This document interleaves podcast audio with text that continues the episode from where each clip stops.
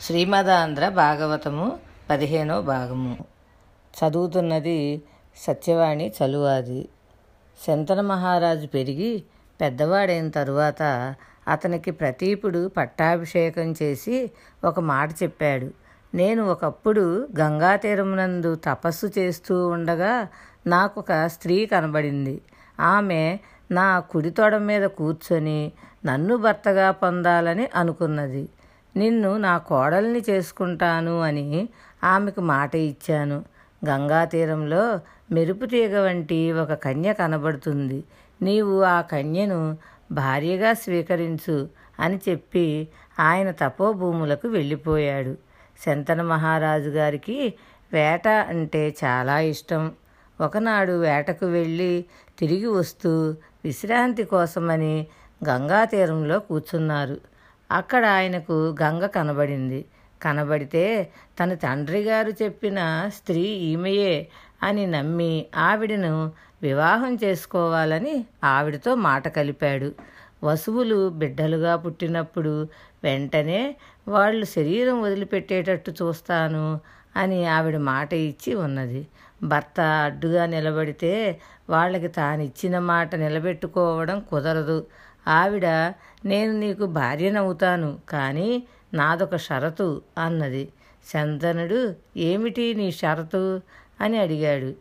నేను ఏ పని చేసినా అది శుభమైనా అశుభమైనా నేను ఏది మాట్లాడినా నువ్వు దానికి ఎదురు చెప్పకూడదు. నేను ఏ పని చేసినా నువ్వు అంగీకరించాలి. నువ్వు నాకు ఎదురు చెబితే ఆనాడు నేను నిన్ను విడిచిపెట్టి వెళ్ళిపోతాను. అలా అయితే నేను నిన్ను వివాహం చేసుకుంటాను అన్నది. శంతన మహారాజు గంగ యొక్క బాహ్య సౌందర్యం చూసి ప్రేమించాడు. వివాహం చేసుకున్నాడు. మొట్టమొదట కొడుకు కలిగాడు. కొడుకు పుట్టగానే ఆయన స్థితి మారింది. తండ్రి అయ్యాడు. ఆయన ప్రేమంతా కొడుకు మీదకు వెళ్ళింది. కొడుకు బహు అందగాడు. మొట్టమొదట పుట్టినవాడు. కొడుకులు లేక తన తండ్రి ఎంత బాధపడ్డాడు తనకి కొడుకు పుట్టాడు పుట్టి పుట్టగానే నెత్తురుతో ఉన్న బిడ్డను రెండు చేతులతో పట్టుకొని గంగ వెళ్ళి గంగలో వదిలిపెట్టేసింది. ఆవిడ ఇచ్చిన మాట అటువంటిది. ఏడుగురు వసువులకి ఆవిడ మరలా సహజ స్థితిని కల్పించాలి. పుట్టిన బిడ్డను నీటిలో విడిచిపెట్టింది. శంతనుడు గంగకి మాట ఇచ్చాడు కాబట్టి ఏమీ అనలేక ఊరుకున్నాడు.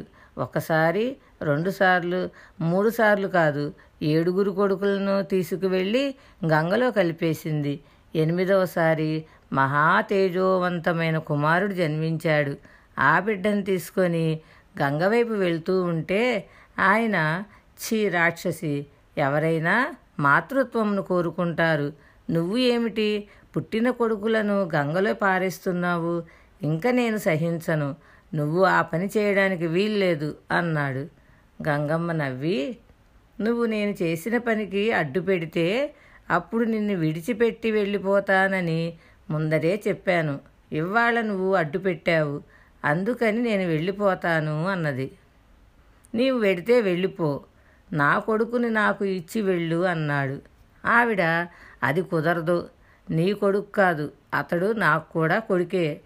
మహారాజా నేను ఏదో చేశానని అనుకుంటున్నావు. నేను ఏడుగురు వసువులకు సహజ స్థితిని ఇచ్చాను. వీడు ఎనిమిదవ వాడు. వీడు బ్రతకాలి. వీడిని తీసుకువెళ్ళి వశిష్ఠ మహర్షి దగ్గర పరశురాముడి దగ్గర అస్త్రవిద్యనంతటినీ నేర్పి అపారమైన ధనుర్విద్య ప్రావీణ్యము వచ్చిన తరువాత తెచ్చి నీకు కొడుకుగా అప్పచెప్తాను. అప్పటి వరకు వీనిని నా దగ్గర ఉంచుకుంటాను అని చెప్పి కొడుకుని తీసుకొని గంగ వెళ్ళిపోయింది. శంతన మహారాజు ఒక్కడే ఉండేవాడు. రాజ్య పరిపాలన చేస్తున్నాడు. వేటకి వెడుతున్నాడు. కొంతకాలం గడిచిపోయింది. గంగ చెప్పిన మాట మర్చిపోయాడు. ఒకనాడు గంగా తీరంలో తిరుగుతూ ఉన్నాడు. అక్కడ మంచి యవ్వనంలో ఉన్న వ్యక్తి అద్భుతంగా బాణప్రయోగం చేయడం చూశాడు. ఆ పిల్లవాడిని చూడగానే పితృప్రేమ పరవళ్ళు తొక్కింది. నా కొడుకు కూడా ఉంటే ఈ పాటికి ఇదే వయసులో ఉండేవాడు. అని నీవెవరు ఏమిటి అని ఆరా తీశాడు. గంగ వచ్చి ఈయనకు దేవవ్రతుడు అని పేరు పెట్టాను. గంగాసుతుడు కనుక గాంగేయుడు. ఈయన వశిష్ఠ మహర్షి దగ్గర పరశురాముడి దగ్గర ధనుర్విద్య ధర్మశాస్త్రం నేర్చుకున్నాడు. అన్ని విధములుగా రాశీభూతమైన రాజనీతిజ్ఞుడు. ధర్మం తెలిసినవాడు. పైగా విలువిద్య నేర్పరి. నీ కొడుకును నీకు అప్పచెప్తున్నాను అని ఆ కొడుకును ఆయనకు అప్పచెప్పి ఆవిడ తిరిగి వెళ్ళిపోయింది. శంతనుడు వార్ధక్యంలోకి వచ్చేశాడు. కొడుకు దొరికినందుకు ఎంతో సంతోషంగా ఉన్నాడు. సభ చేసి ఆ కొడుకును పరిచయం చేశాడు. ఆనందంగా రోజులు గడిచిపోతూ ఉన్నాయి. ఒకరోజు శంతనుడు మరలా వేటకు వెళ్ళాడు. అక్కడ సత్యవతీదేవి కనబడింది. ఆమెకు యోజన గంధ అని కూడా ఒక పేరు. అంతకుముందు ఆవిడ దగ్గర చేపల కంపు వచ్చేది. వ్యాస మహర్షి జన్మించినప్పుడు పరాశర మహర్షి ఆమెకు వరం ఇచ్చాడు. ఆవిడ నిలబడిన చోటు నుండి ఒక యోజన దూరం కస్తూరి వాసన వస్తుంది. ఆవిడ గంగా తీరంలో పడవ మీద అందరినీ అటూ ఇటూ చేరుస్తూ ఉంటుంది. శంతనుడు సత్యవతీదేవిని చూసి వివాహం చేసుకోమని అడిగాడు. ఆవిడ నేను స్వేచ్ఛావిహారిని కాను. నా తండ్రి దాశరాజు ఉన్నాడు. నువ్వు నా తండ్రిని అడుగు. నా తండ్రి సమ్మతిస్తే నన్ను చేపట్టు. నా తండ్రి అంగీకరించకపోతే నన్ను రాక్షస వివాహంలో పాణిగ్రహణం చేసి తీసుకువెడదు గాని. నా తండ్రి అనుమతి తీసుకోవలసింది అని చెప్పింది. శంతన మహారాజు దాశరాజు దగ్గరికి వెళ్ళాడు. శంతన్ని చూసి దాశరాజు వంగి వంగి నమస్కారములు చేసి మీకు నేను ఏమి చేయగలవాడను? అన్నాడు. శంతనుడు నీ కన్యకారత్నమును నాకు ఇయ్యవలసింది అన్నాడు. దాశరాజు నా కూతురు సత్యవతిని నీకిచ్చి వివాహం చేస్తాను. కానీ రేపు ప్రొద్దున నా కూతురు కడుపు పండి కొడుకు పుడితే ఆ కొడుక్కి రాజ్యం ఇస్తావా అని అడిగితే శంతనుడికి దేవరతుడు ఒక్కసారి మనస్సులో మెదిలాడు. పెద్ద కొడుకు ఉన్నాడు. మహానుభావుడు ధర్మజ్ఞుడు గొప్ప విలువిద్యా విశారదుడు అయిన కొడుక్కి రాజ్యం ఇవ్వకుండా ఇంత ముసలితనంలో ఈ సత్యవతీదేవి కోసం తన కొడుకుని ఎలా విడిచిపెట్టేసుకుంటాడు? మాట ఇవ్వలాక వెనక్కి తిరిగి వెళ్ళిపోయాడు. శంతనుడికి సత్యవతీదేవి మీద మనస్సు ఉండిపోయింది. సరిగ్గా నిద్ర పట్టడం లేదు. ఆహారం తీసుకోవడం లేదు. అస్థిమితంగా తిరుగుతున్నాడు. కుమారుడు వెళ్ళి నాన్నగారు ఏమైంది? అని అడిగాడు. ఈ విషయమును చూచాయిగా చెప్పాడు. మహానుభావుడైన దేవవ్రతుడు తండ్రి గారి పరిస్థితిని గురించి మంత్రులను అడిగితే మీ నాన్నగారికి ఈ వయస్సులో మరలా వివాహం మీదకి మనస్సు వెళ్ళింది. సత్యవతిని వివాహం చేసుకోవాలనుకుంటున్నారు. కానీ దాశరాజు ఒక నియమం పెట్టాడు అని ఆ విషయములను తెలియజేశారు. దేవవ్రతుడు దాశరాజు దగ్గరికి వెళ్ళాడు. వెళ్ళి మీ కుమార్తె అయిన సత్యవతీదేవిని మా తండ్రి గారికి ఇచ్చి వివాహం చేయండి అని అడిగాడు. దాశరాజు తప్పకుండా చేస్తాను. కానీ నా కుమార్తెకు పుట్టే కొడుక్కి శంతన మహారాజు గారి రాజ్యం వస్తుందా అని అడిగాడు.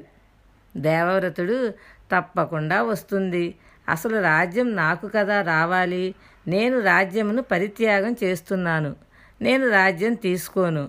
మా నాన్నగారి కోరిక తీరడం కోసం నీ కుమార్తెను ఆయనకిచ్చి వివాహం చేయండి అన్నాడు. దాసిరాజు ఇప్పటి వరకు బాగుంది. కానీ రేపు నీకొక కొడుకు పుడతాడు. నువ్వు సహజముగా చాలా పరాక్రమవంతుడవు. నీకు పుట్టే కొడుకు చాలా పరాక్రమవంతుడవుతాడు. అంత పరాక్రమవంతుడైన నీ కొడుకు సత్యవతీదేవికి పుట్టిన కొడుకు రాజ్యపాలన చేస్తే ఊరుకుంటాడా? భవిష్యత్తులో నీ కొడుకు నుంచి ప్రమాదం రాదని ఏమిటి హామీ? అని అడిగాడు. దేవవ్రతుడు నీకు ఆ అనుమానం ఉన్నది కనుక తండ్రి మాట నిలబెట్టి తండ్రి గౌరవమును తండ్రి కోరుకున్న కోరికను తీర్చలేని కొడుకు ఉంటే ఎంత ఊడిపోతే ఎంత? మా తండ్రి గారి కోసం నేను పెళ్ళి చేసుకోను అని బ్రహ్మచారిగా జీవితం గడుపుతానని భీష్మమైన ప్రతిజ్ఞ చేస్తున్నాను అన్నాడు. అది సామాన్యమైన ప్రతిజ్ఞ కాదు వృద్ధుడైన తండ్రి కోసం ప్రతిజ్ఞ చేశాడు. ఈ ప్రతిజ్ఞ చేసేసరికి దేవదుందుబులు మ్రోగి పైనుంచి పుష్పవృష్టి కురిసింది. భీష్మించి ప్రతిజ్ఞ చేశాడు కనుక ఆ రోజు నుంచి ఆయనను భీష్ముడు అని పిలిచారు. ఆచరించి చూపించాడు కనుక ఆయనను భీష్మాచార్యుడు అని పిలిచారు. ఈ విషయమును తండ్రిగారైన శంతన మహారాజు విని తెల్లబోయాడు. నీవు నా గురించి ఎంతో త్యాగం చేశావు. అందుకని నీకు రెండు వరములను ఇస్తున్నాను. ఒకటి యుద్ధభూమిలో నీవు చేతిలో ధనస్సు పట్టుకొని ఉండగా నిన్ను దేవేంద్రుడు కూడా ఓడించలేడు. రెండు నీకు మరణం లేదు. మరణం నీవు కోరుకుంటే వస్తుంది లేకపోతే రాదు అని స్వచ్ఛంద మరణమును నీకు ప్రసాదిస్తున్నాను అన్నాడు. శుభం భూయాత్. శ్రీకృష్ణ చరణారవిందార్పణమస్తు. భగవద్ అనుగ్రహంతో మరికొంత భాగం రేపు తెలుసుకుందాము.